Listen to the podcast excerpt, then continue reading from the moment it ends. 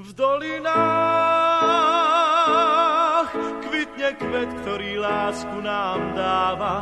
Jeho jas v tmavom ráne vždy svieti ako prieždenie. V dolinách lesný med vonia viac ako tráva. Na svahoch túlia sa ovčie stáda, v domoch pieseň znie. V dolinách človek sám svoju prírodu chráni. Každý strom, každá lúka na stráni je náš vzácny liek. V dolinách ľudia nemajú zamknuté brány, majú tam srdcia čisté a múdne ako prúdy riek. Je to kraj, kde prísne štíty hôr teplo dolín múdro strážia, pokým slnka ľud zazvoní na jarné zvonce ovčích stád. Je to kraj, kde ráno vstáva skôr, kde sa drevo z hory tížko zváža. Je to Slovensko čarovné, hrdé, mám ho rád. V dolinách kvitne kvet, ktorý lásku nám dáva. Jeho jas v tmavom ráne vždy svieti ako brieždenie. V dolinách lesný med vonia viac ako tráva. Na svahoch túlia sa ovčie stáda, v domoch pieseň znie. V dolinách človek sám svoju prírodu chráni. Každý strom, každá lúka na stráni je náš vzácny liek. V dolinách ľudia nemajú zamknuté brány, majú tam srdcia čisté a múdne ako prúdy riek.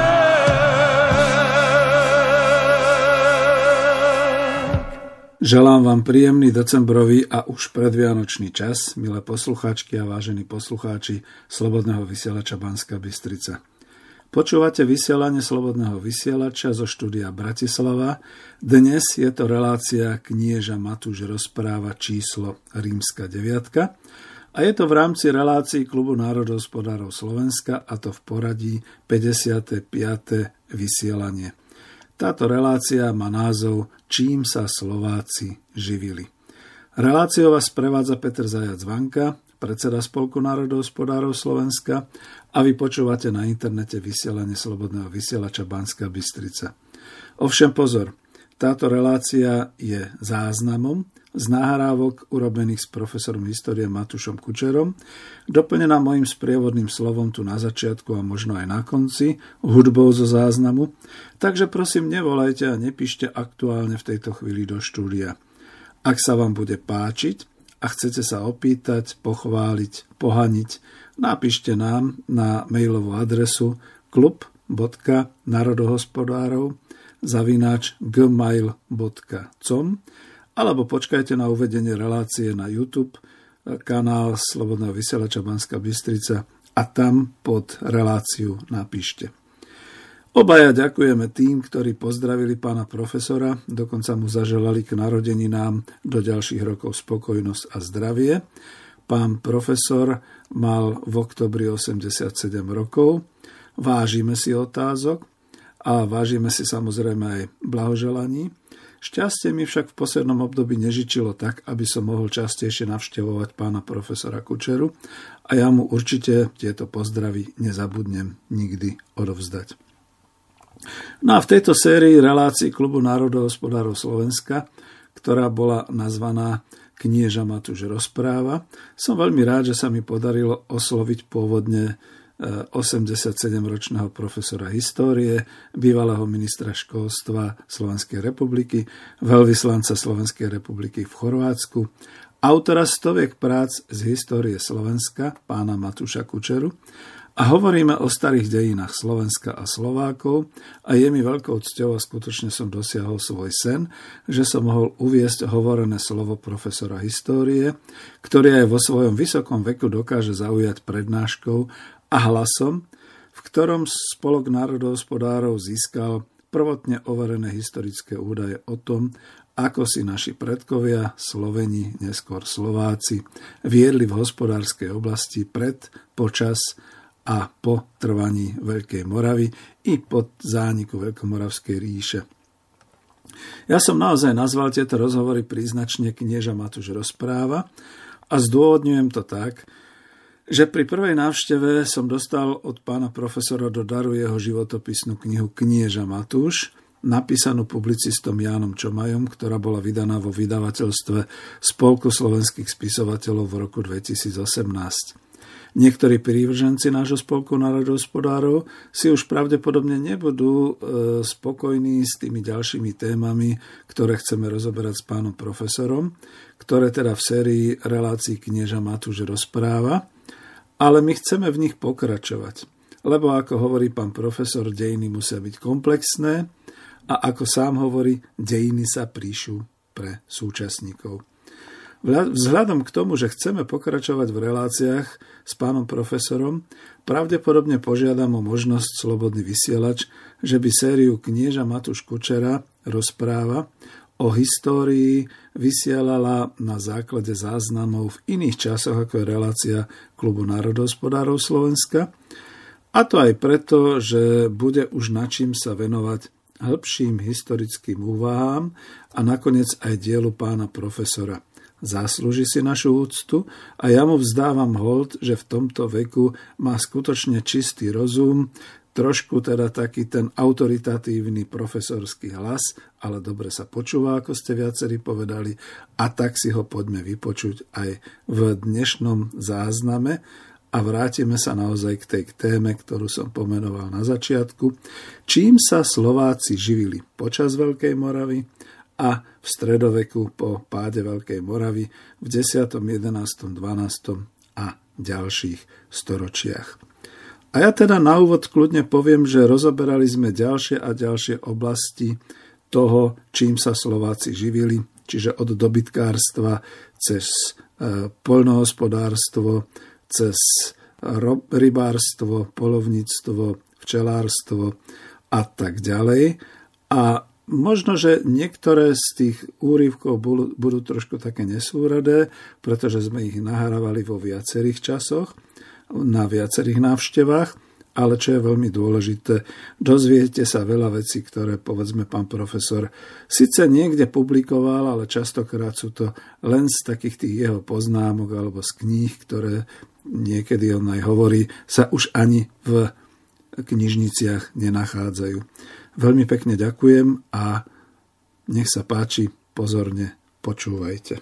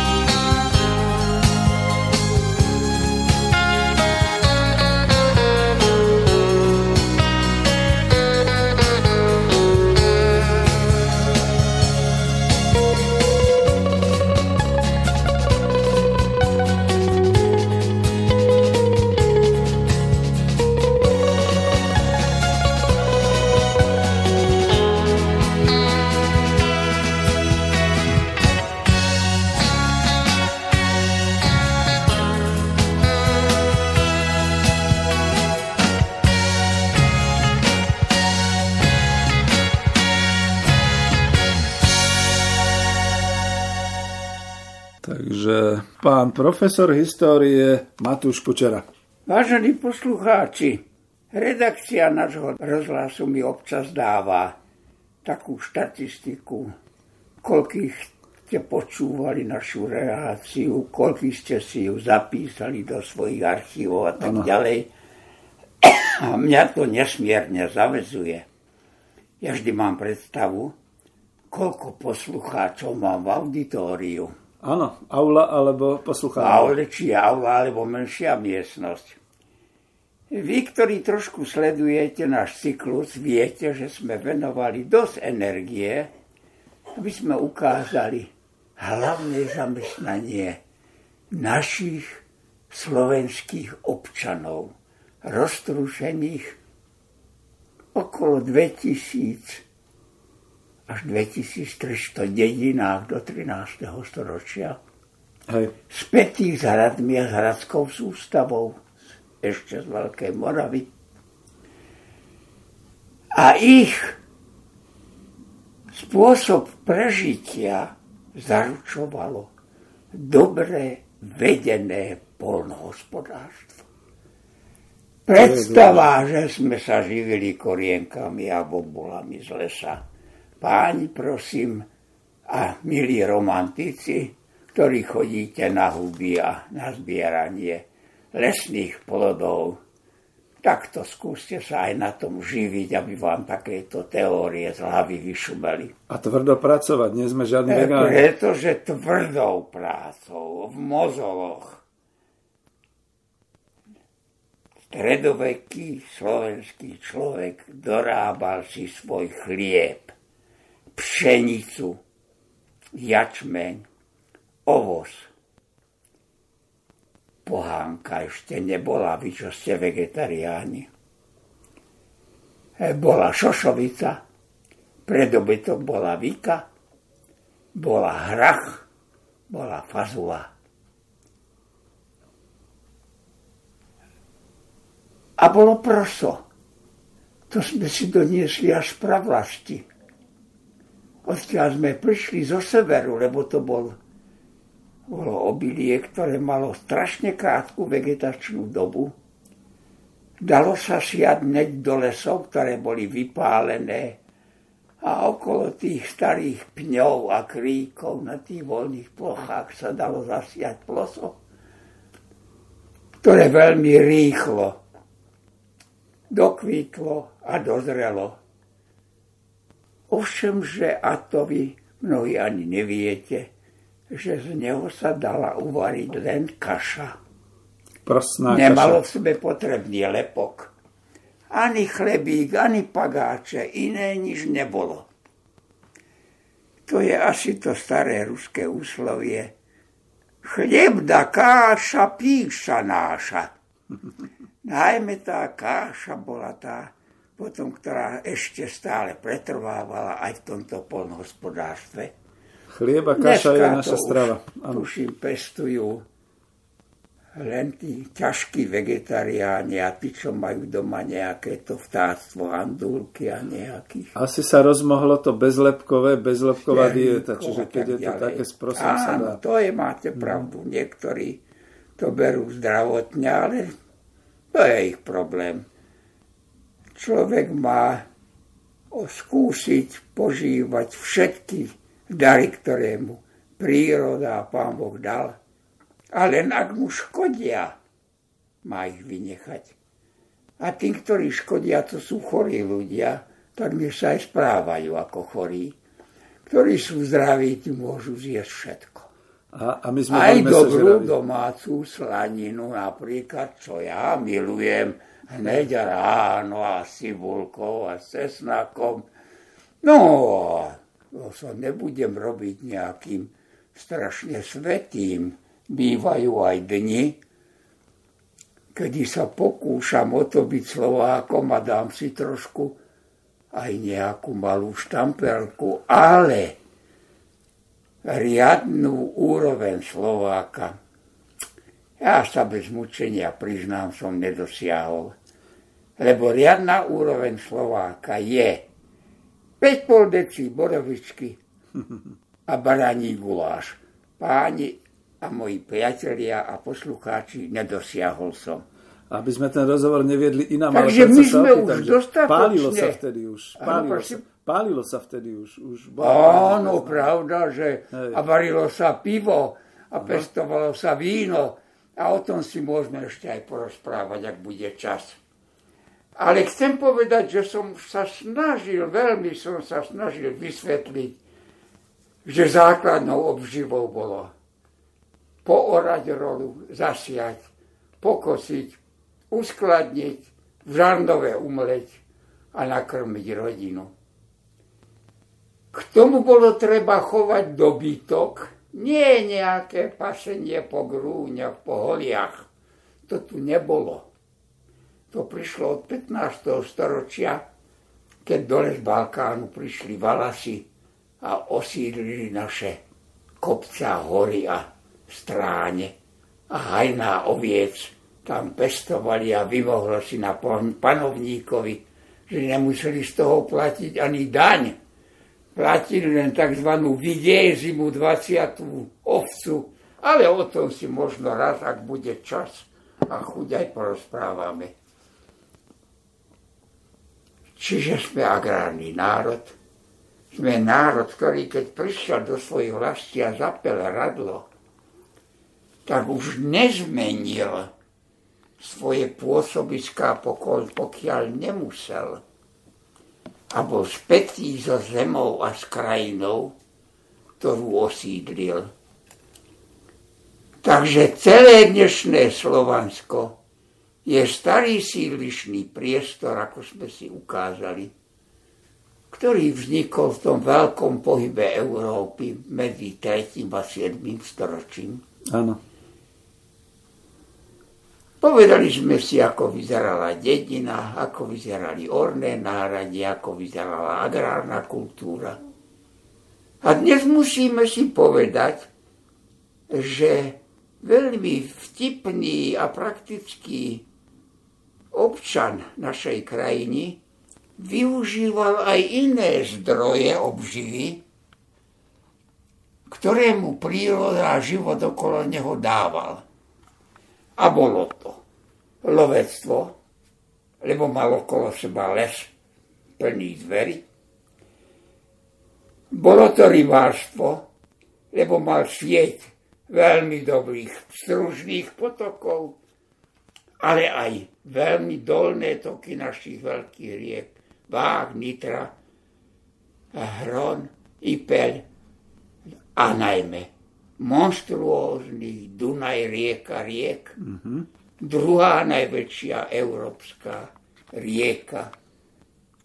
Mohli by sme povedať spolu s niektorými Indmi matka naša živiteľka. Vážení a milí poslucháči a poslucháčky, celkom správne ste ma upozornili, že som, vám tra- že som vás trápil, ako vyzerá radlo, ako vyzerá pluch, ale že som to nedokončil. Budeme počúvať ďalej. Ono totiž dve veci by som chcel na úvod uviesť. Slovenský jazyk je bohatý jazyk a obsahuje dve veci a dva významy v súvislosti s dobytkom. Dobytkárstvo ako zamestnanie a pastierstvo ako zamestnanie. To sú dve rozličné veci a zistujem, že negramotní a pologramotní poľnohospodári to aj si pletu a pani novinári, ani by som im to nezazlieval. A čo my, čo my mestskí obyvateľia, my už nič nevieme, počúvame. Áno, takže pastierstvo je, veľmi vošlo do našej národnej tradície, ale ono v ranom stredoveku šťastie sa niekde udržiavalo, povieme si kde, ale potom nastúpil ako taký fenomén a my sme ho dokonca pristrihli k národnej tradície s holými pupkami, klovúčikmi a tak ďalej, širokými gaťami. Ale priatelia, to je všetko už valacká kultúra. To všetko k nám prišlo v najstarších doklade zo štrnásteho storočia z Gemera. Mm-hmm. To bolo obyvateľstvo, ktoré pod tlakom Osmanov, ktorí prekročili prieplav, ktorí dobili staré rímske mesto Byzancion a urobili z neho, postavili na mieste chrámu Svätej Sofie ako náhrad, náhrad, náhrad, nádherného veľkého stánku mešitu. No a začalo pánstvo, skoro dvestoročné pánstvo Osmanov aj v strednej Európe. U nás na Slovensku stopäťdesiat rokov. A tí vytlačili tých Valachov? Alebo ako sa volali? A tedy Delic veľmi správne uvažujete, že odčias Grécka po celom obvode Karpatského oblúku sa začalo posúvať obyvateľstvo, ktoré spásalo tie vysoko postavené horské lúky a pestovalo najmä ovce. Toto obyvateľstvo malo svoj etnický názov a volali sa Valasi. Dneska Slovák, každý si myslí pod slovom Valach, že to je honelník, ktorý je pribačový a pomáha mu zaháňať ovce a pomáha mu dojiť a, a nosí mu pol deci, keď robia so sierom a sú zmordovaní. Takže títo pastieri, táto kultúra, a my o nej si možno aj neskôršie povieme, že zasiahla aj náš jazyk a že išla po celý Karpatok a skončila na Morave. Tam je posledná zložka, že celou cestou priberalo si svoje etnické enklávy, dokonca aj Slovensku. No ale vidíte, u nás vošla do národného folklóru, stala sa akoby takou výkladnou skriňou slovenského človeka, čož nie je pravda. Jednak neboli e, z nich. Mnohí aj zabudli, že sú islamisti, ale niektorí boli východnej cirkvi, pravoslávni, neplatili ani cirkevnú daň desiatok, boli oslobodení a platili tzv. Vigézimu, dvaciatok z dobytka. Každú dvaciatú ovcu zeme pánovi a tak ďalej. O týchto Valachoch si ešte porozprávame aj v privilégiách, ktoré dostali od cisára Žigmunda v našej krajine. Čiže dneska to poznáme ako rozprávku Pásli ovce Valasi. Áno, to je, to je, áno. To je tá kultúra. Pri Betlenskom Salaši. To je už národný folklor slovácky. Áno. No a e, tento druh obživy, kedy sa neore, neseje, ale stádo, veľké stádo oviec a vykrmené prasatá zo žinčiče na Salaši uživia aj rodinu a syr sa odvádza dole zemepánovi z jeho pozemkov. Toto nazývame pastierstvo. Šťastí sa ono v nejakých veľkých hospodárstvách objavilo v čase, keď prišli Maďari.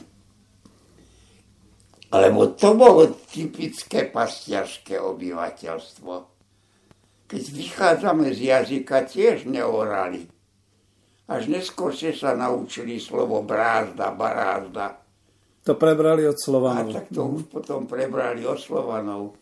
Bolo to obyvateľstvo, ktoré sa živilo pastierstvom, ale vošlo do civilizácie, ktorá bola agrárna a tá nepestovala dobytok preto, aby ho mali kdesi na mlieko a sem tam košku z neho odrali a mesa sa najedli. Tá pestovala dobytok preto, aby mala ťažnú silu na orbu a na prácu s pôdou, to znamená aj bránenie a potom zvážanie úrody a podobne, ale aj záprahový dobytok, ktorý presúva jednotlivé, povedzme, víno. Len jeden príklad. Kláštor v, Hrsko, kláštor v, v Turcii mal vín, víno a vinice tu v Dunajsku, dole. Mm, áno. No a potom boli furmánky a veľmi neobľúbené furmánky, kedy vyťahovali poddaných z Turca, že museli zobrať kone, vozy a doviezť bečky s vínom hore mníchom do kláštora pod Nievom, a aby aj Turčania pili dobré víno. Furmánky bola jedna z ťažkých povinností, lebo vytrhávala poddaného z domu, z práce a, no, a bola aj nebezpečná, pretože každá cesta bola nebezpečná, pretože tak ako aj dnes, všade na cestách, dneska na autostrádach, číhajú zlodeji, ktorí furmana zabijú a jeho náklad vezmú. No, zbojníctvo a popri tom tie cesty veru asi neboli príliš kvalitné. To boli prašné cesty, áno, vytvorené áno, kolesami zrejme. No, najobľúbenejšie boli cesty vodné, lebo tieto schozemské cesty boli z jara a z jesen takmer neprejazdné. Blatné. Mm. Len tie, ktoré boli vybavené kamenou, sutinou, takzvané hradské cesty od hradu hradu, ktoré mali aj svojho koňa. Na túto prepravu a správ bol equus megalis, čiže župný kôň. Teraz máme toľko župných koňov, že to je... No, to nech, sa, nech mi to prepáči, ale minule sa v jednej župe chválili, že za desať rokov všetky peniaze, čo mali, postavili za ne dva kilometre cyklotrasy. Takže Škola, škola sa im rozpadá, ani to sa im rozpadá, ale budú, môžu sa bicyklovať. Čo si tak demokraticky som si povedal, skvália? Že Pane Bože, kde stratili ten rozum, že čo sú to za hospodárov, ktorí chránia jednu župu, kde majú neviem koľko, desať percent cigánov, kde by mohli urobiť poriadne cesty, lebo nemajú cesty od dediny k dedine, nevedia opraviť školu, zámok im padal, a teraz sa vraj po toľkých rokov, dvadsať či tridsať rokov máme skoro republiku a slobodu, tak dvakrát s ním kšeftovali, no a nakoniec sa rozhodli, že ho musia obnoviť, že padne a bude to i hanba.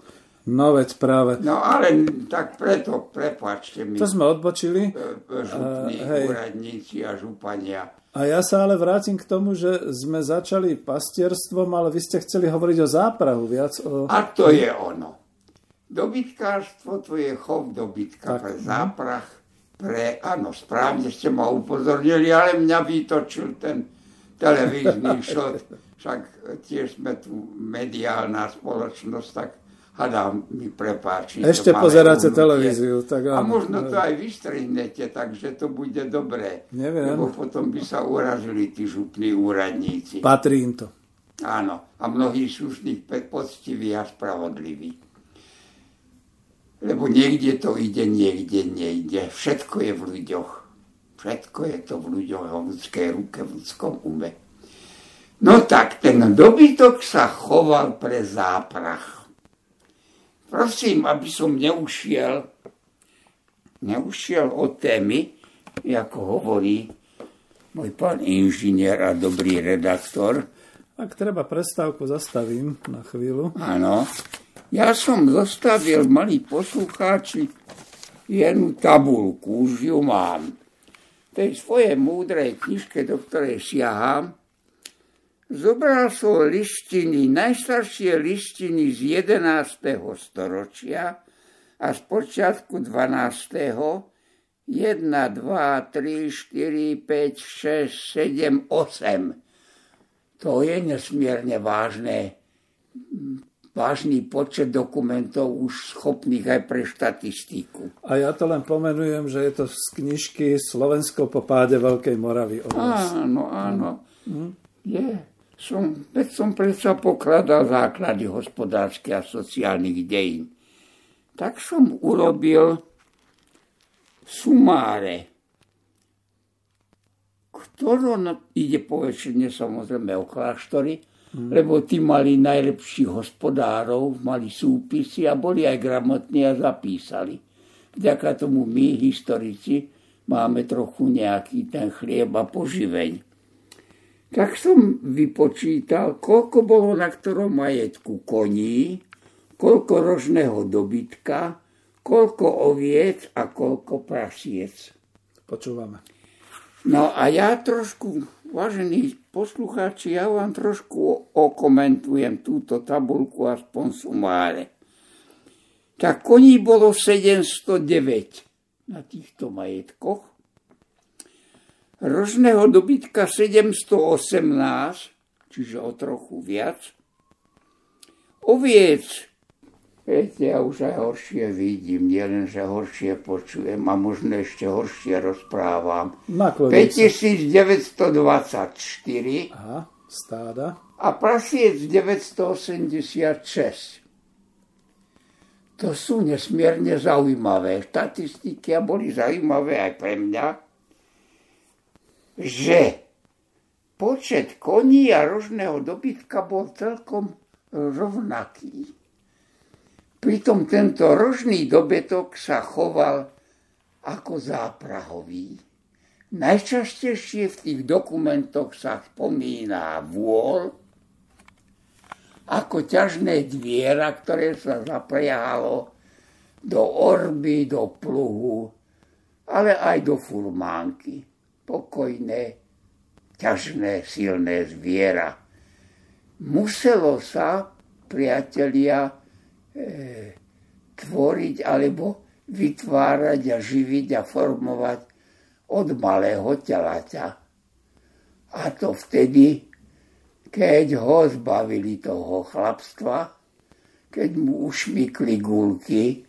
No. Takže vola museli pripraviť od Vol. počiatku tak, a museli dávať pozor, aby nerostla zápaly alebo nejaké iné sneti a podobne, aby vychovali z neho ťažné zviera. Čiže to už bol upravený. Lebo napríklad vlastne opát Panohálskeho kláštora vyžadoval, aby podlanská dedina každý rok dala jedného mladého, dobrého vola, aby mal stále obnovu stáda, aby aj mladý dobytok prichádzal a starý mohol ísť na bytúnok. Mm-hmm. No a keďže Panohálske opátstvo malo osemdesiatdva dedín, čo vieme zo súpisu, tak dostal každý rok osemdesiatdva volov z podanských dedín a mal vyriešenú tú najzávažnejšiu otázku, ktorú sme si prebrali za hranou históriou, záprach. Kto nevedel zadovážiť, vyživiť, prezimovať, uživiť, prichystať si záprach, nemohol byť rolníkom, priatelia. Mohol mať aj dobré radlo, aj dobrý pluh. Otázka záprahu bola životnou otázkou agrárnej dediny. Takže dobytkárstvo, nie pastierstvo, bolo životnou otázkou našej stredovekej dení, po ktorej sa stále motáme a ktorú milujeme až dodnes. Takže nastáva veľké putovanie týchto mešťanov na dedinu, lenže idú neskoro. Tam je už taký stav, že už nenájdú ani kravy, ani kone, ani ovce, ani prasce tam, čo boli teraz, vy, vy, vybíjajú na mor. To už hovoríme o súčasnosti. To hovoríme o súčasnosti. Takže je to možné, že to tiež ani ich deti nevedia a neudá. Takže musím o tom hovoriť ja ako historik vzdialenej minulosti. Áno, to je dôležité, že aké boli tradície, že to teda bolo naozaj roľníctvo, poľnohospodárstvo a súčasťou toho bolo toto dobytkárstvo, pretože my nemáme predstavy o dobytkárstve momentálne. Všetci si myslia, že buď sú to tie americké alebo americké pampy a tak ďalej s bielým rožným dobytkom. Alebo tie zapudené, družstevné áno. stáje, kde teda stajne, kde, boli teda, kde bol dobytok ustajnený bez pohybu. Ustajnený, chovaný. Mm. Tak, takže kto nevidel napríklad aspoň tie družstevné stajne? Ja som raz videl, ako tí teliatka boli v jednom rohu pekne ohradené. Bolo ich okolo pätnásť, lebo sedemnásť, možno aj viac. A práve sa vrátili kravičky z paše. Videl som to v Turcii na majetku, nie družstva súkromníka, tých, tých e, farmárov, ktorí sa venovali trochu, rolníci, áno, trochu pastierstvu a dobytkárstvu. Tam som videl, čo to je rozumieť tomuto dobytku a odchovať ho.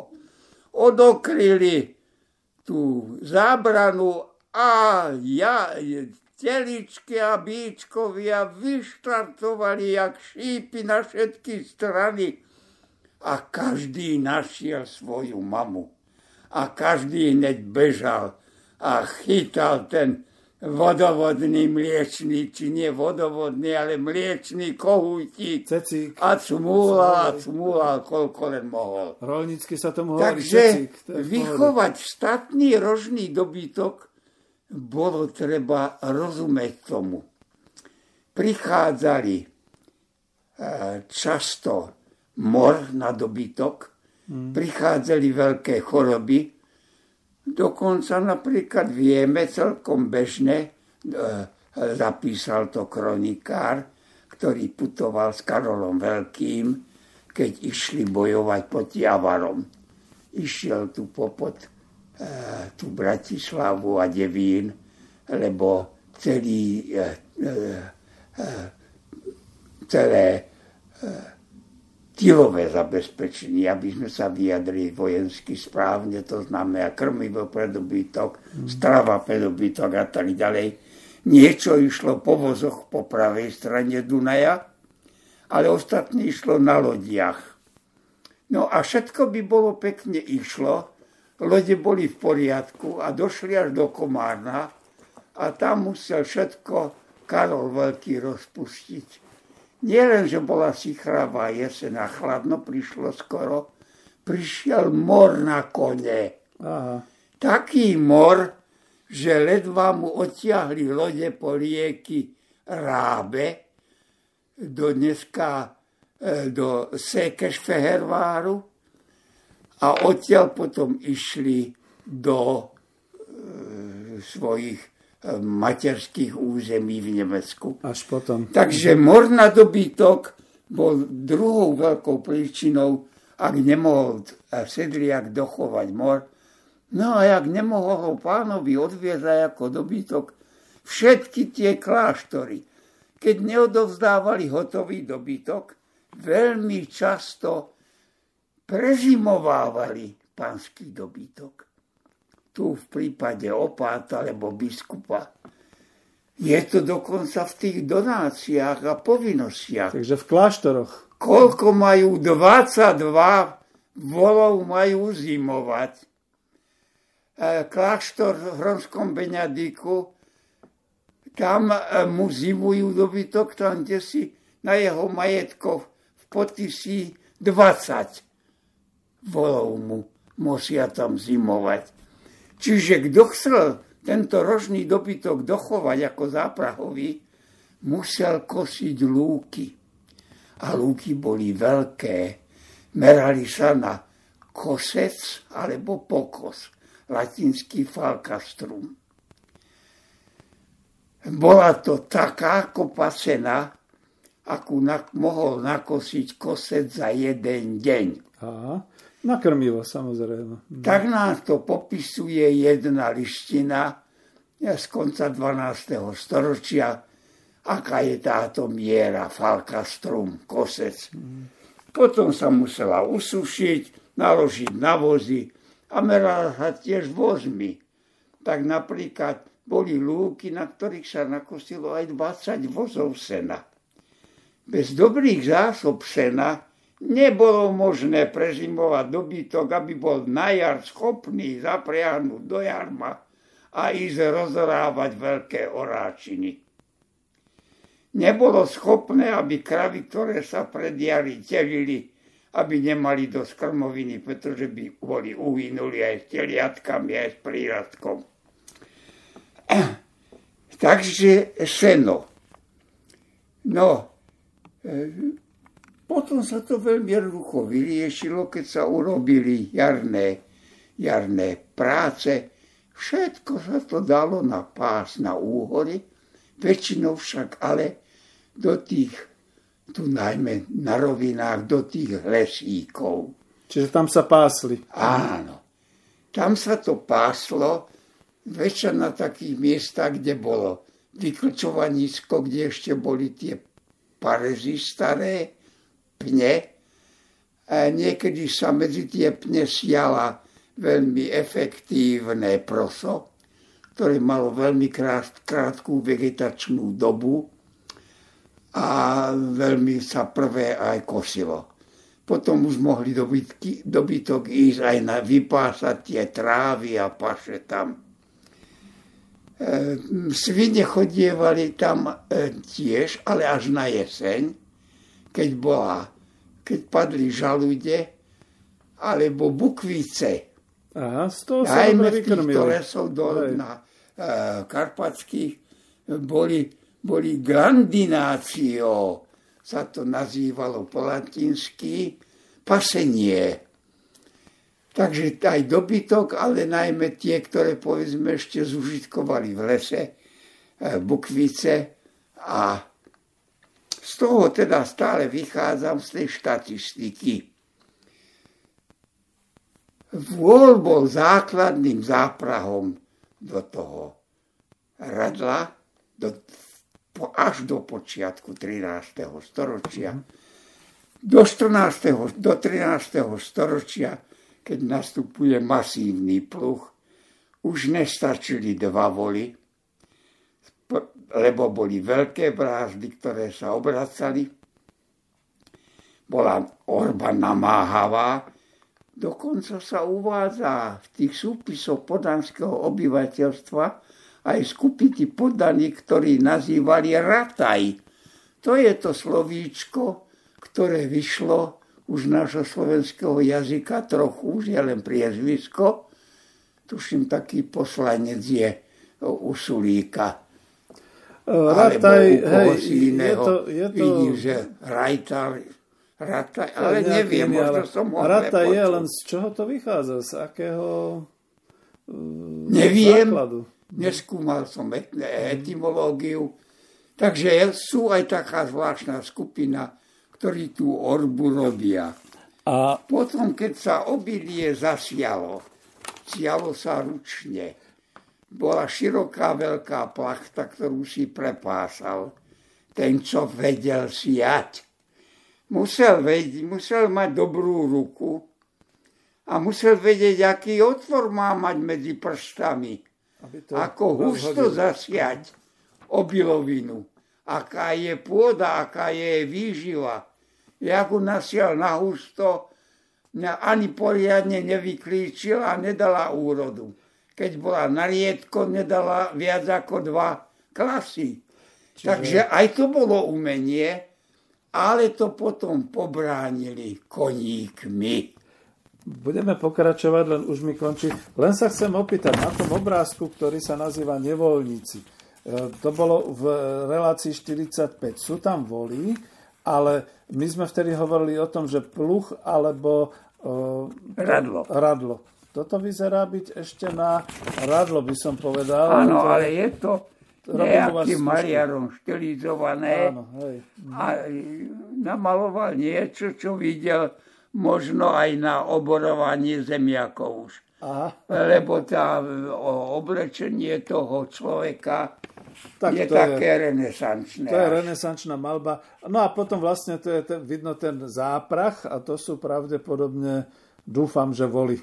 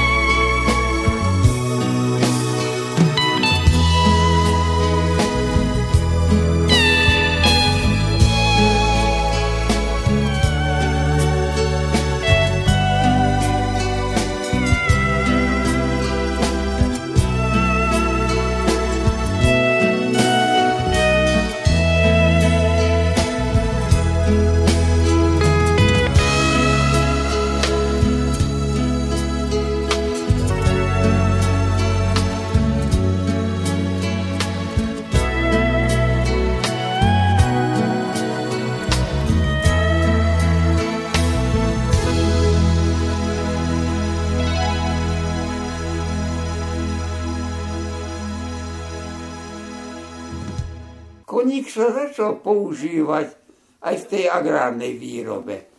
Jednak na malý povoz, nenáročný, a jednak ním sa bránili tie role. Len čo ich ten skúsený eh, eh, muž zasial obilovinou, jačmeňom, ovsom, pšenicou, pestoval sa ešte aj hrach a bôb, ale aj cícer. Takže tieto strukoviny a ako krmovina pri dobytok sa pestovala vika. Je to druh šošovice, takej veľmi, s veľkými strukami, s veľkým nutričnou hodnotou na krmenie dobytka. Na výkrm dobytka, potom aj výkrm prasiec. Aj to, tak tieto, čo sa sialo, potom zabránili koníky bránou s kovovými zubmi. Tie sú doložené už z Veľkej Moravy. Boli u kováča po nahriati do dreveného brvna zakované, pospájané a koníky bývali zapriahnuté cez prsia. Ešte ich nebolo tých chomútov, aspoň som ich tam nevidel, keď som prezeral, keď som prezeral tie naše obrázky. No, to aj to vyobrazenie slovenského kalendára z roku tisícštyristotridsaťdva, ktorý som aj publikoval v samostatnej knižke, veľmi peknej knižke, lebo tie verše, ktoré sú tam z univerzity z Talianska, prebásť som preložil a veľmi pekne ich prebásnil môj žiak Števo Moravčík, veľký talentovaný básnik. Cez prsia. To už také zapriahanie veľmi nevidno. Možno tí, čo sa venujú jazdectvu, trochu ešte o tom niečo vedia. Mm. Ale som videl e, možno v tých kovbojkách, ale asi e, pri ako ťažovný kôň dôsledne už je potom do chomúta. Robení sú remeselníci, ktorí vedia urobiť textilný chomúť, vypchať cenom, obtiahnuť kožou a urobiť z neho pohodlné sedenie na tie prsia konia a zvýši sa jeho ťah. Je to lepšie, ako keď je zapriahnutý cez.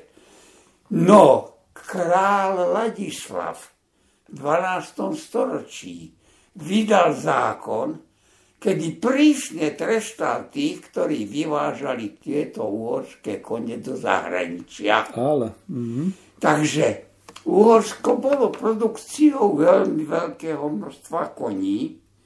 Kovali sa aj divoko, equestres koní. Jeden môj kamarát vyhral dve telácie kolena a demižon vína. Bol to Čech.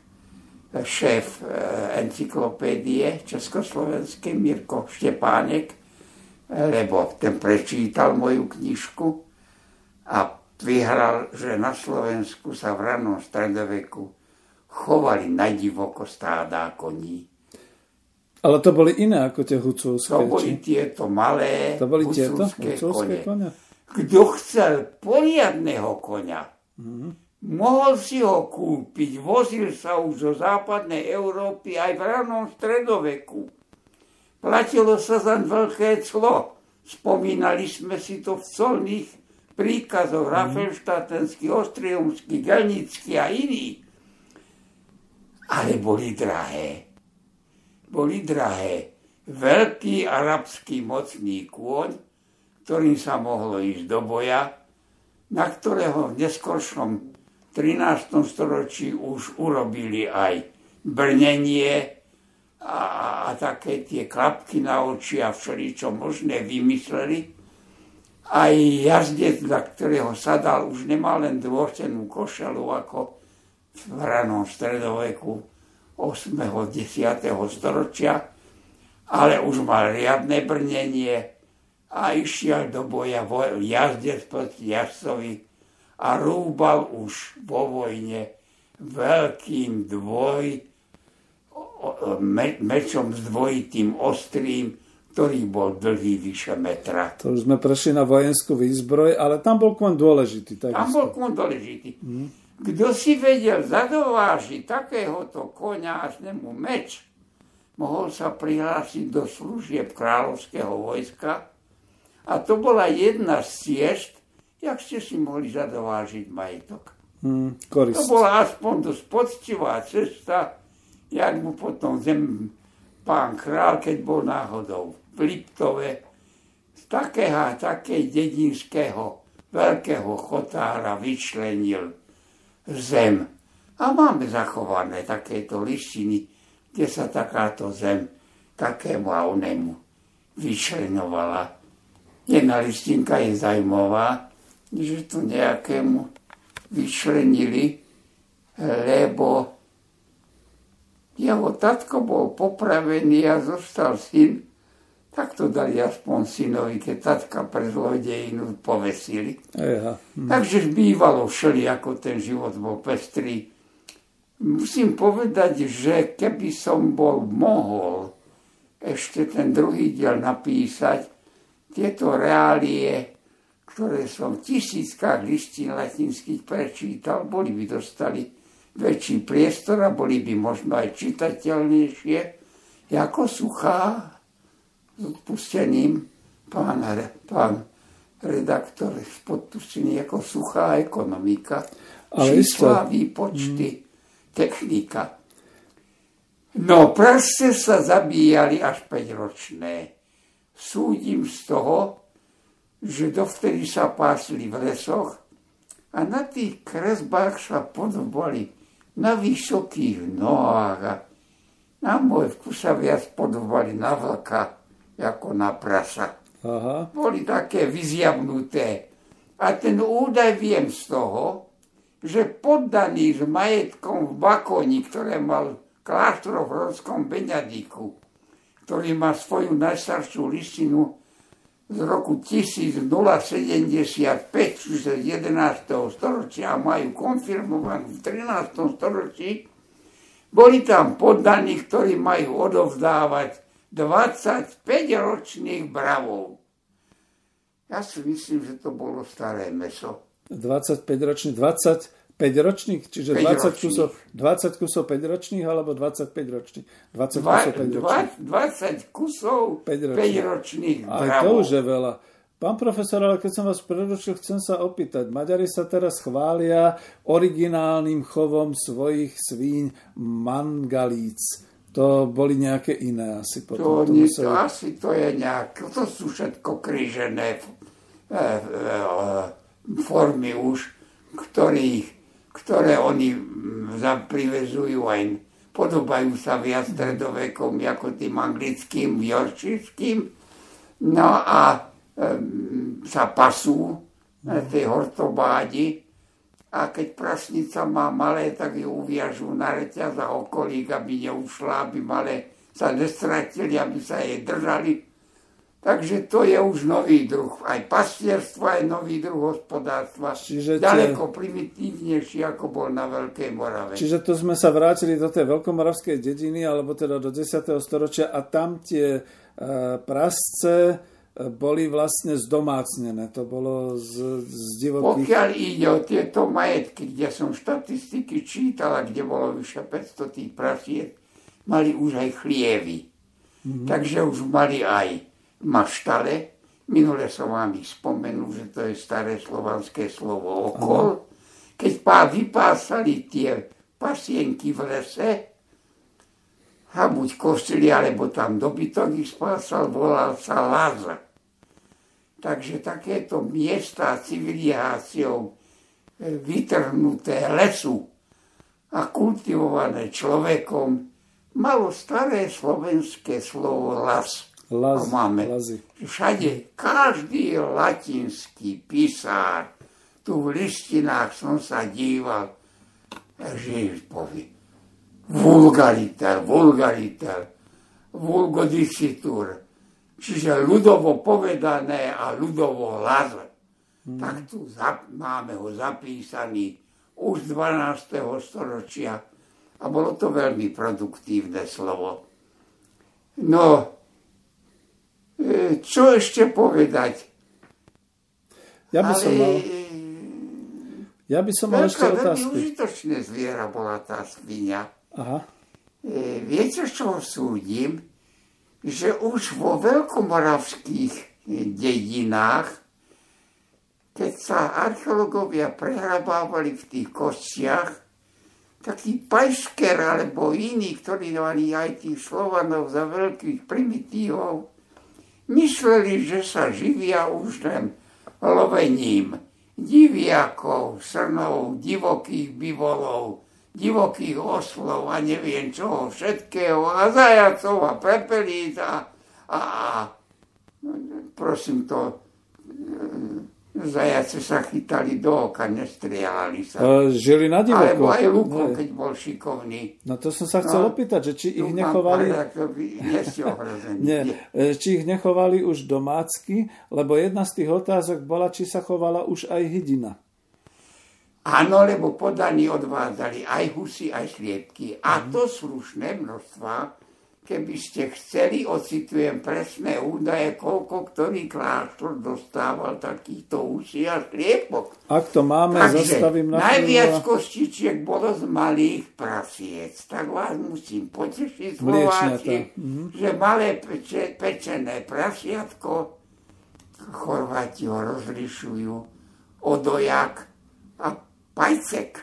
Odojak je ten mliečnák a pajcek, ktorý užere všetko a je trochu väčší a jeho mäso je také pevnejšie a pečený a je lepší, mne lepšie chutil pajcek ako odojak. Tak či u Slovákov tento termín nepoznám, poznám ho u Chorvátov, ale môže byť, že je nový. Môže byť, že až nový, že vznikol až tou kultúrou pečených prasiatok ako pojazdnej kultúry chorvátskej a balkánskej. Aha. Mm. No, takže tu bolo hodne tých prasačích kostičiek. Aj reprodukcia tohoto zvieraťa je najrychlejšia. Tá prasnica má hodne tých malých a vyrastú v priebehu niekoľkých týždňov. Takže je to rýchla reprodukcia, zakiaľ u hovedzieho dobytka to teliatko musí mať dva roky, aby bolo súce na dobré mäso. Hmm. Aj bíček je dobrý dvojročný. Poddaní deviatých dedín z Potisia, okrem iných dávok sú povinní kláštoru v Dymiši, to je kláštor tu pri Ostrihome. Mm-hmm. Z časti má majetky na Slovensku, z časti Maďarsku mal. Odovzdávajú na sviatok svätej Margaréty porciónem festiválem, čiže dávku e, sviatočnú, a to kvatuorboves, štyroch volov, ale pingues, tučných, krmených. Aha. Nie len takých vyťahnutých. Et tridecim oves pinguissimas a tridsať oviec najtučnejších. No. A tridsať anzeres, tridsať husí a štyridsať sliepok. Ale k tomu aj dvadsať zvánov soli. A druhá dávka sviatočná je na narodenie Pána, na Vianoce. Tedy musia dať dvadsať husí a štyridsať sliepok a znova desať zvánov soli. Takže kontingenty, darmo sa bránime, to už je historická vec. Takže je... No, ako vidíte, ale z toho vyplýva, že mali husy. Mali husy, mali hydinu, čiže to je, je dôležité. Bolo, bolo. Aj pečená húska. V tomto vinohradníckom kraji vedeli, čo je dobré k vínu. Takže v tých bohatých kláštoroch, keď páter Gvardián povolil pečenú hus, to znamená, musela prísť od poddaných. Zrejme svoje choval aj kláštor, ale to bolo len navyše. Som citoval listinu Kláštor Pry Dýmiš, ktorý je e, z konca jedenásteho storočia. Je to veľmi zaujímavé aj súpis celých poddaných podľa profesií. Je to nesmierne zaujímavá listina, kde sú aj ich sociálne postavenie. Ťažko sa to diferencuje a som sa natrápil s tou listinou, či by sa dala už nejak štatisticky spracovať, ale nemám takú oponentúru k nej. Potom mám len mladšie listiny z kláštora, z Panonhalmi, z Pečváradu, z kláštora v Potisí, mníši zo Zborského kláštora. Majú dobrý súpis z listiny tisíc stotrinásť, ale len dediny. Majetok a čo im vynáša, koľko im vynáša, to sú všetko už listiny mladšie.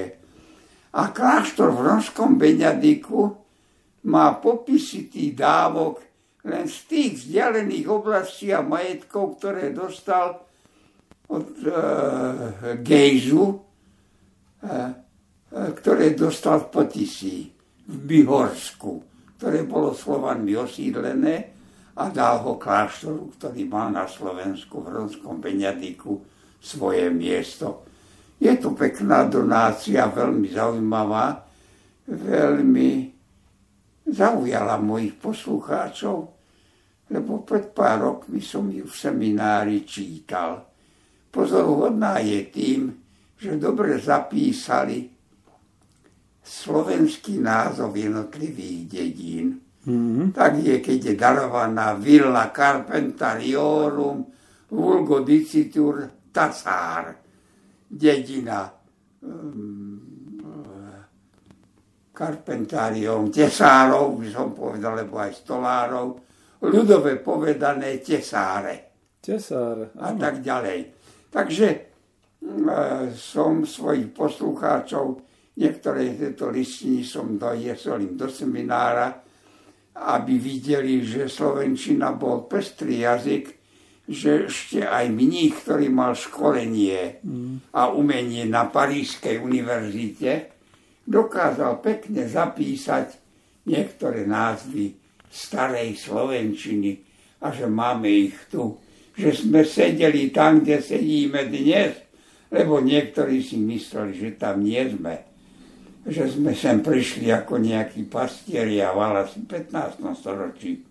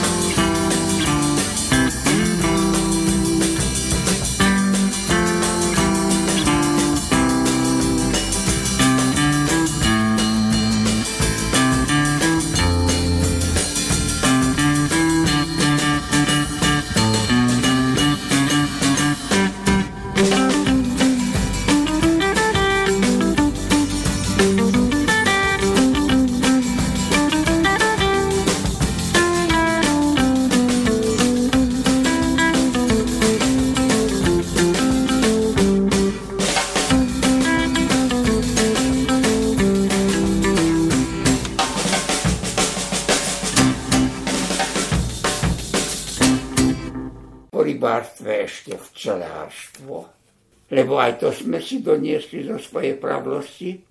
No a potom prišlo riadne domáce remeslo. Ale čo chcem povedať?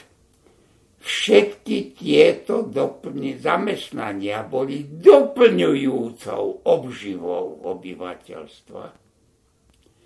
Aj keď jednotlivé rodiny boli povinné sa im venovať z titulu nariadenia štátnej moci, kráľovskej moci. Veľmi málo je tých profesionálov, ktorí boli určení na lovectvo a jemu príbuzné odbory, na rybárčenie a jej rybné a chovné hospodárstvo a potom tedy na to včelárenie. Lebo čo majú spoločné, priatelia, tieto odvetvia? Že všetky prežili a prišli nám až do našich dnešných dní. Ano. Ja som skoro z nôh odpadol, keď som minulé televízii počúval tú vojnu, keď sa naši polovníci hádali, koľko vlkov majú ročne zastreliť, či tridsať, lebo viac. A povedali mi, že oni sú, vážená, spoločenská skupina, niekoľko tisícové členstvo polovníkov na Slovensku. Áno, máme polovníkov. A niekoľko tisícové členstvo rybárov na Slovensku.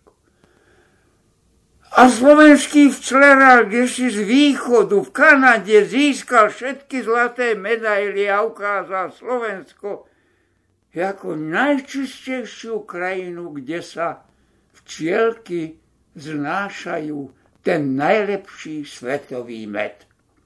Áno, máme. Priatelia, to všetko sú fenomény, pretrvalo to. Aby, ktoré pretovali, aby sme sa aj my v našom výklade venovali ich základom, ako sa oni sformovali hneď v počiatkoch stredoveku a raného nášho štátu, či už Veľkej Moravy, alebo potom jeho pokračovaním v iných zložkách, iných metamorfózach uhorského štátu, ktorý, ja budem to opakovať do nekonečna, prevzal z Veľkej Moravy viac, ako Veľká Morava svojím pádom stratila. Hmm. A, musel, a, a keby bolo treba akejkoľvek diskusii vykázať túto tézu vecnými, pevnými prameňmi archeológie, histórie, filológie a iných vedných disciplín, som pripravený a svojim mozgovým potenciálom a profesionálnymi skúsenosťami vždy ísť do takejto debato, debate pre tých, pre ktorých tieto naše národné dejiny sú nejakou fabulóznou počiatkou veľkého národovectva nás Slovákov. Lebo ako si sa bojím, že sa množia rady tých nevzdelaných novinárov, literátov, politikov, ktorí nevedia počítať jednu latinskú vetu, ktorí nevedia prečítať žiaden historický dokument. A keď im ho preložíme a dáme preložený, nevedia ho interpretovať. Hmm. Nepoznajú termíny a ich obsah. Takže na to slúži aj toto naše rozprávanie, aby sme si niektoré veci ozremili. Áno, poslucháči sú veľmi povďační. Píšu to.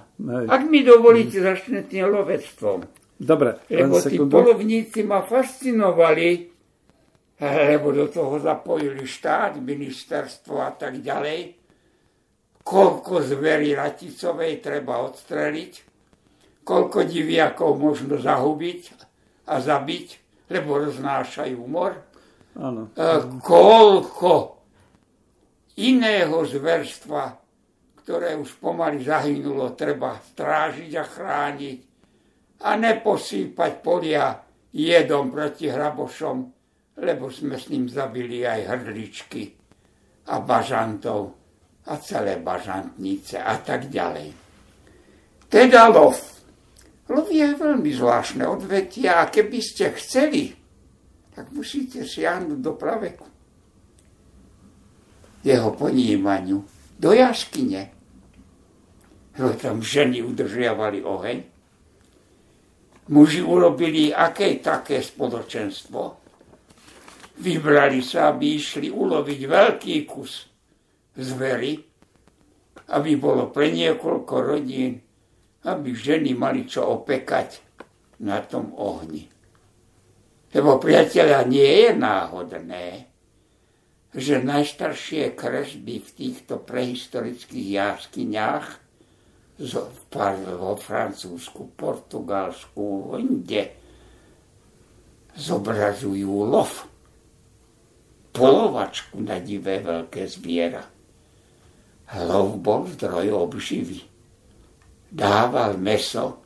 My to dneska povieme, že je to jediné mäso, ktoré má aj enzym í kvé. Ďalšie mäsá ho nemajú. A keď ho človek nemá, tak degeneruje. Takže nerobili to len z pasie, asi vedeli aj, že to ich deti a oni potrebujú. Intuitívne to vedeli posúdiť a povedať áno toto. Áno, my sme to polov, lov, ten lovectvo a polovníctvo prameňov už zachytili ako panskú zábavu. Hmm. A pokiaľ si pamätám dobre, je to rozprávanie, keď Rastislav chcel zabiť svojho synovca na hostine, ktorá bola zvolaná na akejsi postrižiny na moravsko-slovenskej hranici. A rozviedka Svetoplukovho vojska sa dozvedela, že ho tam sú najatí vrahovia. Tak Svetopluk a jeho družina sa zdvihli a povedali, ideme si zapolovať so sokolíkom. Čiže polovačka už panskej zábavy. Už začia Svetopluka. Už začia Svetopluka. A priatelia, ináč, to bola aj testovacia skúška pre mladých. Mladý člen panovníckej družiny dostal svoju, ako osoba dostal svoju pridelenú družinu a mohol ísť na polovačku. Tej družine vydáva rozkazy, kde majú ísť, ako majú ob- obkolesiť zviera, ako ho majú honci a psiari naháňať a ako ho on má právo zabodnúť. A aby keď uvidí prvé prúdy krvi, aby neodpadol a nezvalil sa na zem. Áno, to bola príjmacia, testovacia skúška, či sa hodí do vojska a do vládnych štruktúr, alebo nie. To sú divadelné skúšky, ktorými by potrebovali prezaj dnes. Či nešišle a či vie správ, a či má dobré držanie tela a nôh, ale tedy, či vie organizovať svoju družinu a s ňou posúvať, či vie dobre posúvať svojich psiarov ako honelníkov a ostatných. A keď už má zabiť to divoké zviera, či neodpadne pri prvej kvapke krvi a nezvalí sa na zem. Zrejme, a to vieme z kroniky, ten syn Štefana kráľa, ten Imrich, buď bol nešikovný, alebo nejak zle zabíjal toho kanca s tými klami, lebo ten ho nabral na tie kly, poranil a tak ťažko ranil, že Imrich, jediný syn kráľa Štefana, neprežil a zomrel. Mm.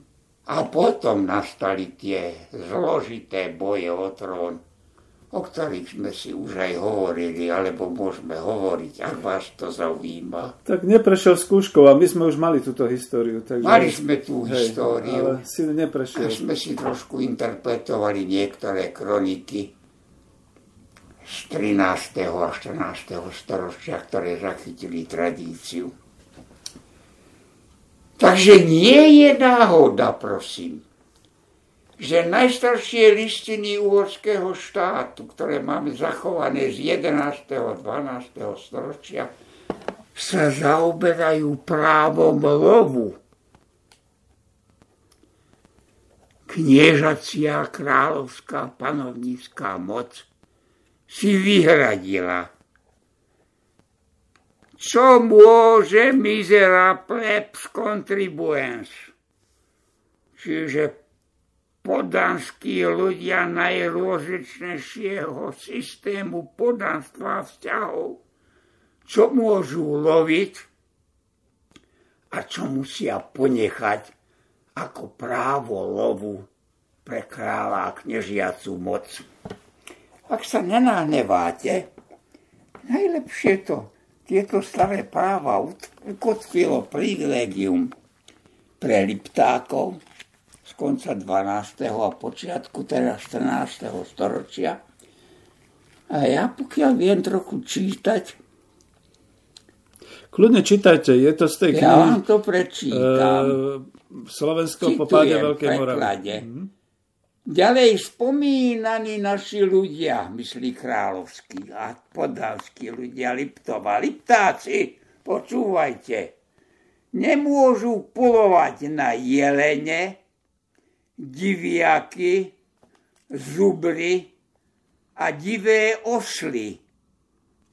Ani v lesoch a v miestach nami nižšie uvedených. Jarabice však nebudú chytať na nejakom mieste. Páni, v Liptove už boli problémy s jarabicami aj dnes. Jeden v dvanástom a trinástom storočí. Citujem ďalej z tej listiny. Ďalej zakazujeme im rybáriť, to bude ďalšia časť, v riekach Váhu, Ľupčianke, Revúcej. Týmto slobodne moc môžu rybáriť. Na Váhu tiež môžu rybáriť nástrojom, ktorý sa ľudovo nazýva, je to zapísané v listine z dupla V, val, a ktorý možno viesť jednou nohou. Priatelia, ja som mal s tým strašne veľkú, veľký problém. Jak ano. Si to mám predstaviť? Neviem si predstaviť. Ani lebo ani ja citujem zo svojej knižky, kde som Hej. to napísal. A ja musím sa priznať bez mučenia. Ja som nikdy žiaden prúd do vody nehodil. Aha. A ja som sa toľko natrápil s týmito niektorými kapitolami, lebo nebehal som ani s puškou ako lovec. Nebol som ani ako rybár. Ja som prečítal tie stáročné dokumenty. Ja som si ich musel predstaviť. Ja som ich pasovať do toho reálneho života. Znáš pekne, ja som nevedel, že ja rybára nájsť, ani môj priateľ Laco, ktorý viedol časopis Polovník a rybár. Oni, prosím ťa, zisti mi, čo je to val. Potom mi kdosi z etnografov, niektorý môj priateľ, povedal, že to je taká pletená košina, Aha. ktorá sa uviaže na jednu nohu a ktorá sa v plitkej časti váhu posúva a keď sa do nej zaokoslí dá ryba, tu si môže vybrať a zjesť. Takže z listina trinásteho storočia, ktorá kodifikuje staré práva, mu hovorí, že môže viesť val. A môže tak rybárčiť. To sa, mám to tu, preto vám to čítam, lebo sa bojím, že to už potom nejdem. A ktorý možno viesť jednou nohou. To je zaujímavé, že mi dali návod. To možno Luptáci budú vedieť. Keď... To... Nevedeli už nič. Ďalej môžu slobodne voliť kamzíky. Vidíte, to už dnes nemôžeme. Je, čiže... A zajace, pán redaktor. Tie boli premnožené vždy. Pán... Zajace boli vždy premnožené a Liptáci mohli strieľať a voliť aj kušov. Podaným sa tedy zakazuje polovať najmä na vysokú asi jelene. Rakicovú a inú zver. Potom je tu vlastný úsus a ten si vás môže zaujímať, že ohľadne dávania kuných kožiek a iných devých zvierat nech sa vrátia liptavské právo k výsade poddaných ľudí z Turca. Nemáme zachované Aha. tú listinu, kedy Turčania mali povinnosť loviť kožušiny, latinsky marturíne. A odovzdávať kožky. A odovzdávať ich Máme to dobre zachované vo východnej Slavónii, v Chorvátsku, lebo kožušina martyriúna bola ako platidlo. Hmm. V čase, kedy bol nedostatok kovovej mince, kožušina bola platidlo. Však oni si to zachovali v tej mene kuna. To je trošku ako, ako by to bolo z toho. No. Hmm.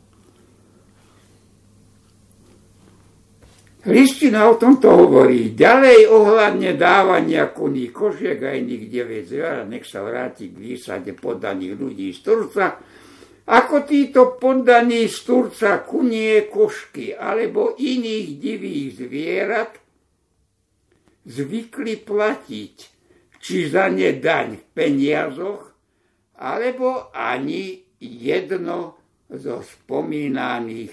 Tento zvyk medzi nimi sa bude zachovávať, hovorí presne listina. Listina sa tu hlási k starej, zaužívanej praxi podanskej povinnosti odvázať kožušiny, ktorú možno sledovať od samého vzniku štátu.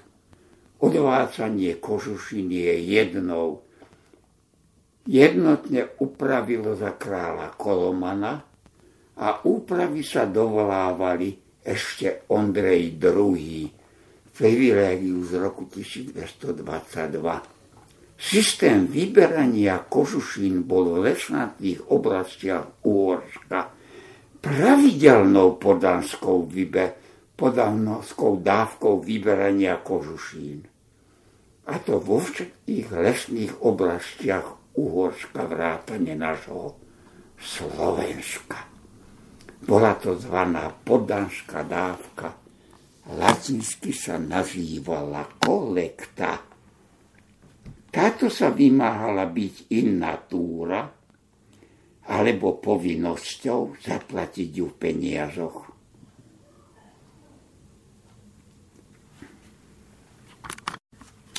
Ja tu ďalej o tých veciach píšem detaily ostatné. Kto bude sa zaujímať o to? Citoval som to z mojej.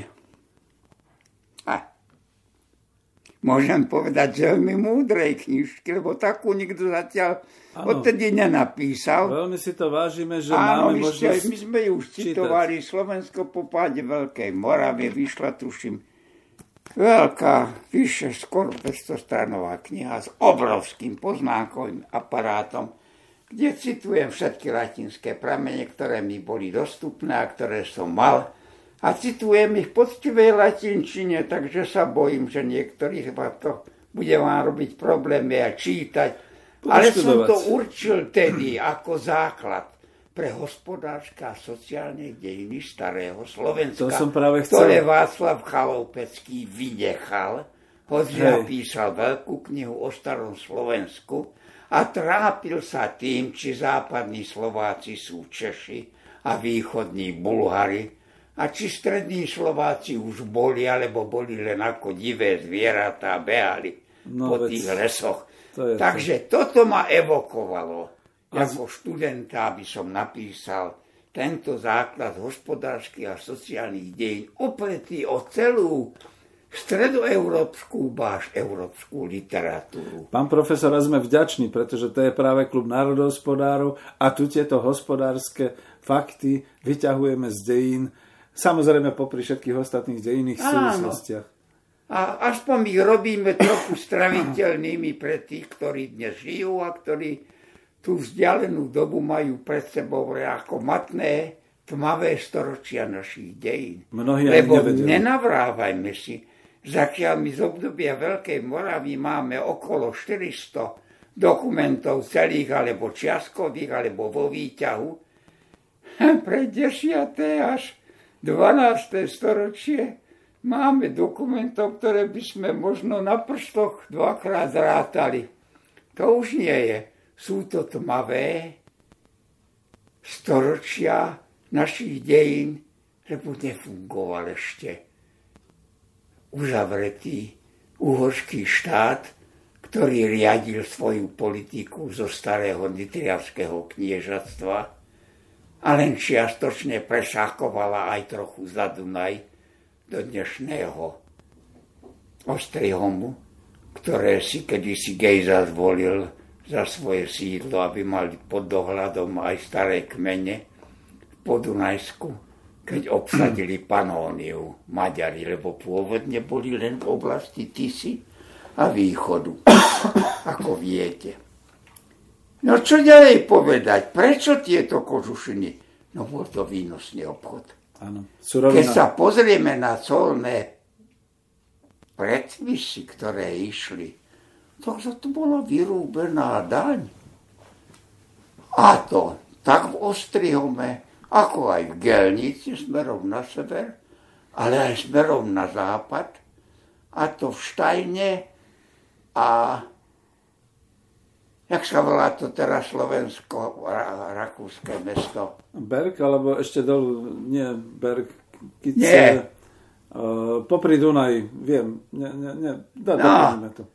A vy viete chodiť tam nakupovať všetci, ja tam nechodím. Hainburg, no ale... Traj? Trajs Mauern, či ako Trajskirchen? Nie, Trajs Mauern. To vím. Nebolo colné, tam bolo colné právo a privilegium. Mm. Uh, nie Trajs Mauern, ináč. To je iná. Mm.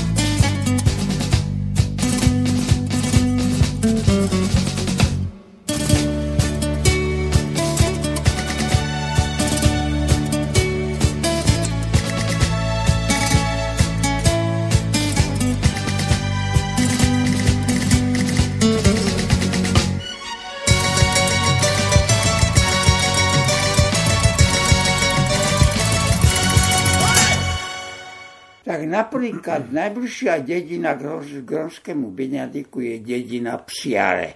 Aha. Je to povestná dedina, kde má svoje sídlo Peter Valo a kde sídlí Akadémia Marka Aurelia. Mhm. Ako recesná vysoká škola na Slovensku, kde ja som, prosím, nech to neznie neskromne, ja som prorektorom tejto školy, lebo za komunizmu som nemohol byť žiadnym, ani vedúcim katedry, tak v tejto slobodnej novej univerzite, akadémii som prorektorom a dostal som za to aj dubový štolec s vyrezávanou titulatúrou.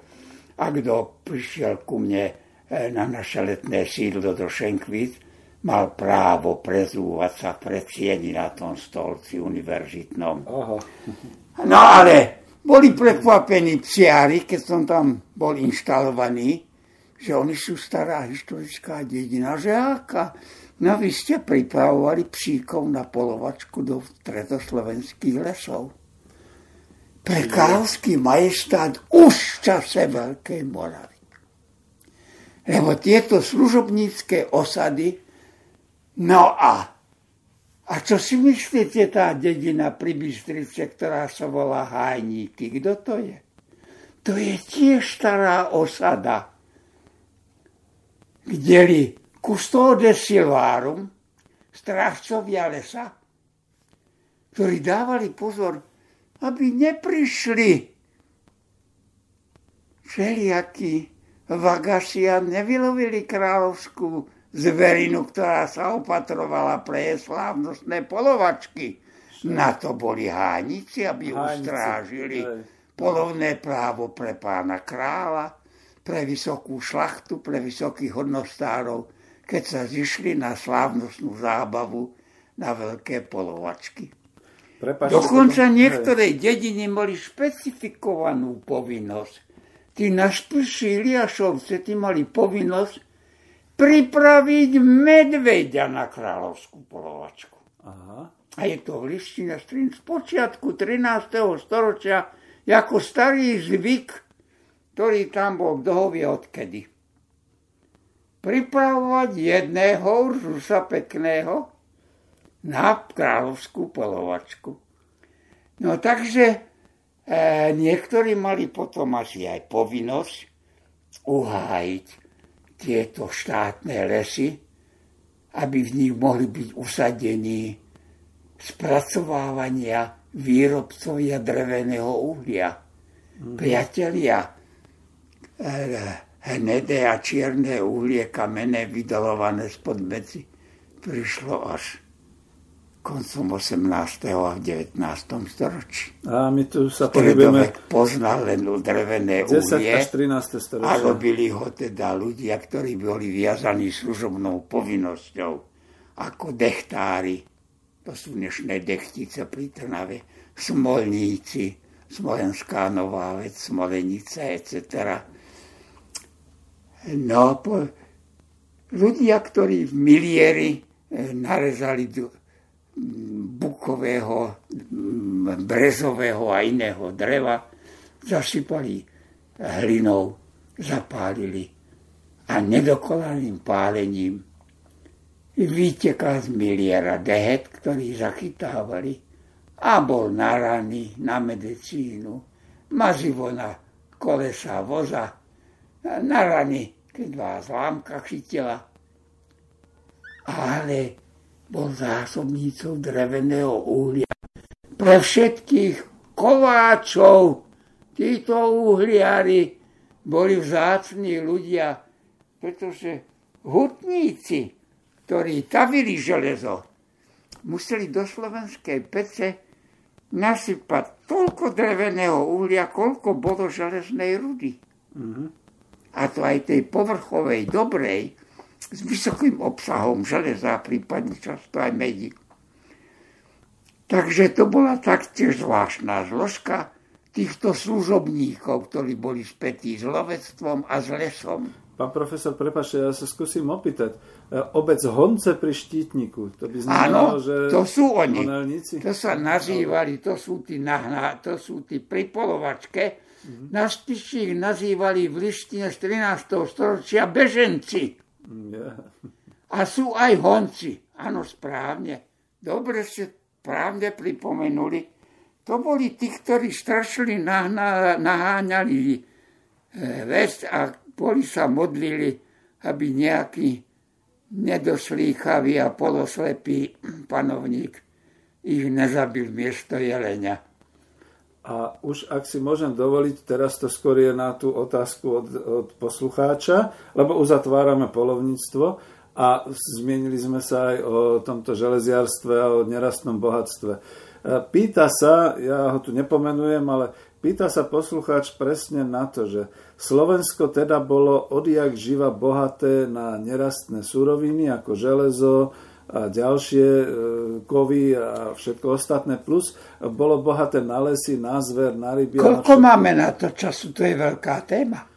No, tak... Železo, hutníctva, železa, med, mediarstvo a Európa, nie, lebo tam sme sa stali jedničkou postupom môžeme? V Benátkach, Taliansku a v Európe.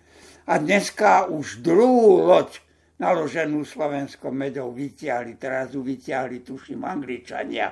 Ale, takže to je nové. Ináč tu som bol pri niekedy ju vytiahli v Toruni, Poľsku. Poľsku. Krásna slovenská med. Dármo tá mala cvenk polozlata, lebo na lodiach nehrdavela, klince sa nerozpadli. Loď, ktorá bola okovaná slovenskou meďou, bola prakticky večná. Ale to hovoríme o katedrála v Norimberku bola pokrytá slovenskou meďou. To hovoríme o ktorom storočí, pretože aby sme...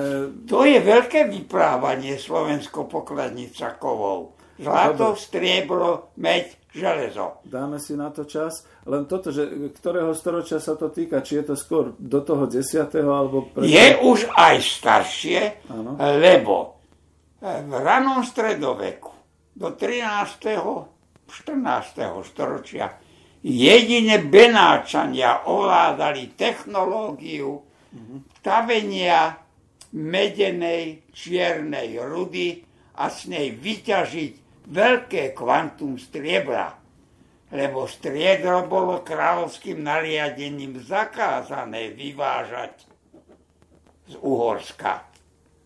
Tak ako bol zakázaný vývoz koní a tak ďalej, neboli sme my štátom na jedno podanie. To. A vedeli to benátsky technici a tí vedeli odlúčiť tú meď od striebra. Bohatli.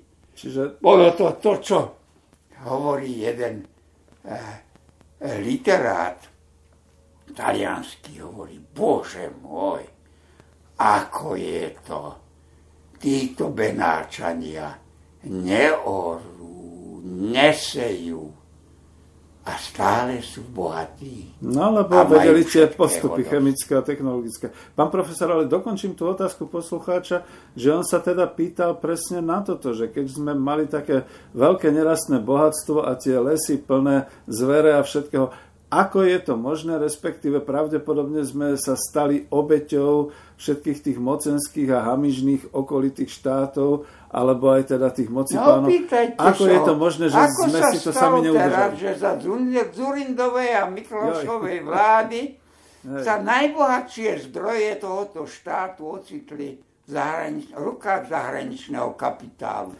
To isté sa stalo v stredoveku. Nemecký, augsburský a norimberský kapitál dokonca našiel človeka, a je to jeden z Turzovcov, ktorý niekde, asi v tom Taliansku, objavil tú technológiu, ktorou pracovali Benáčania mm-hmm. a doviedol ju do Novej Huti vedľa Krakova a odtiaľ prešla aj na Slovensko.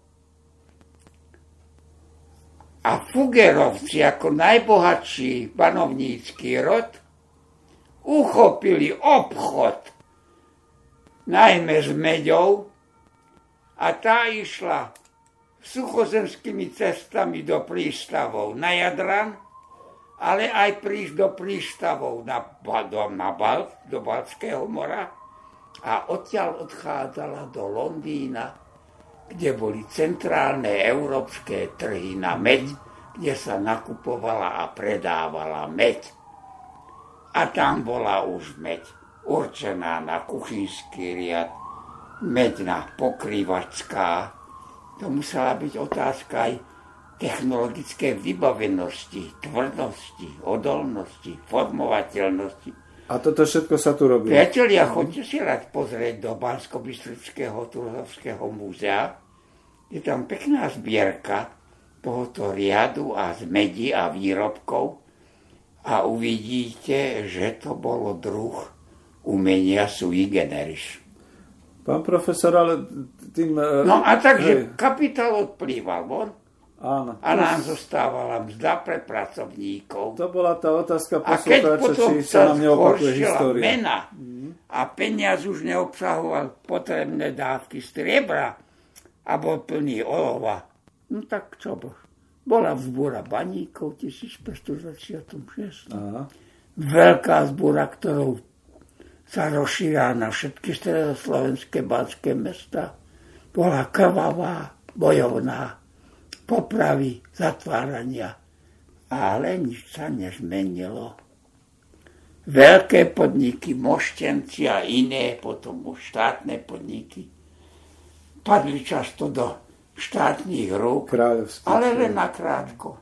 Veľmi rýchlo do štátneho eráru sa presúvali na veľké obchodné domy.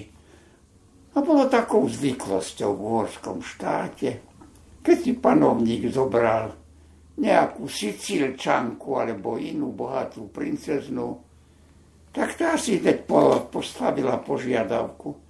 Ale ona ako veno chce banské, slovenské, banské mestá. Aha.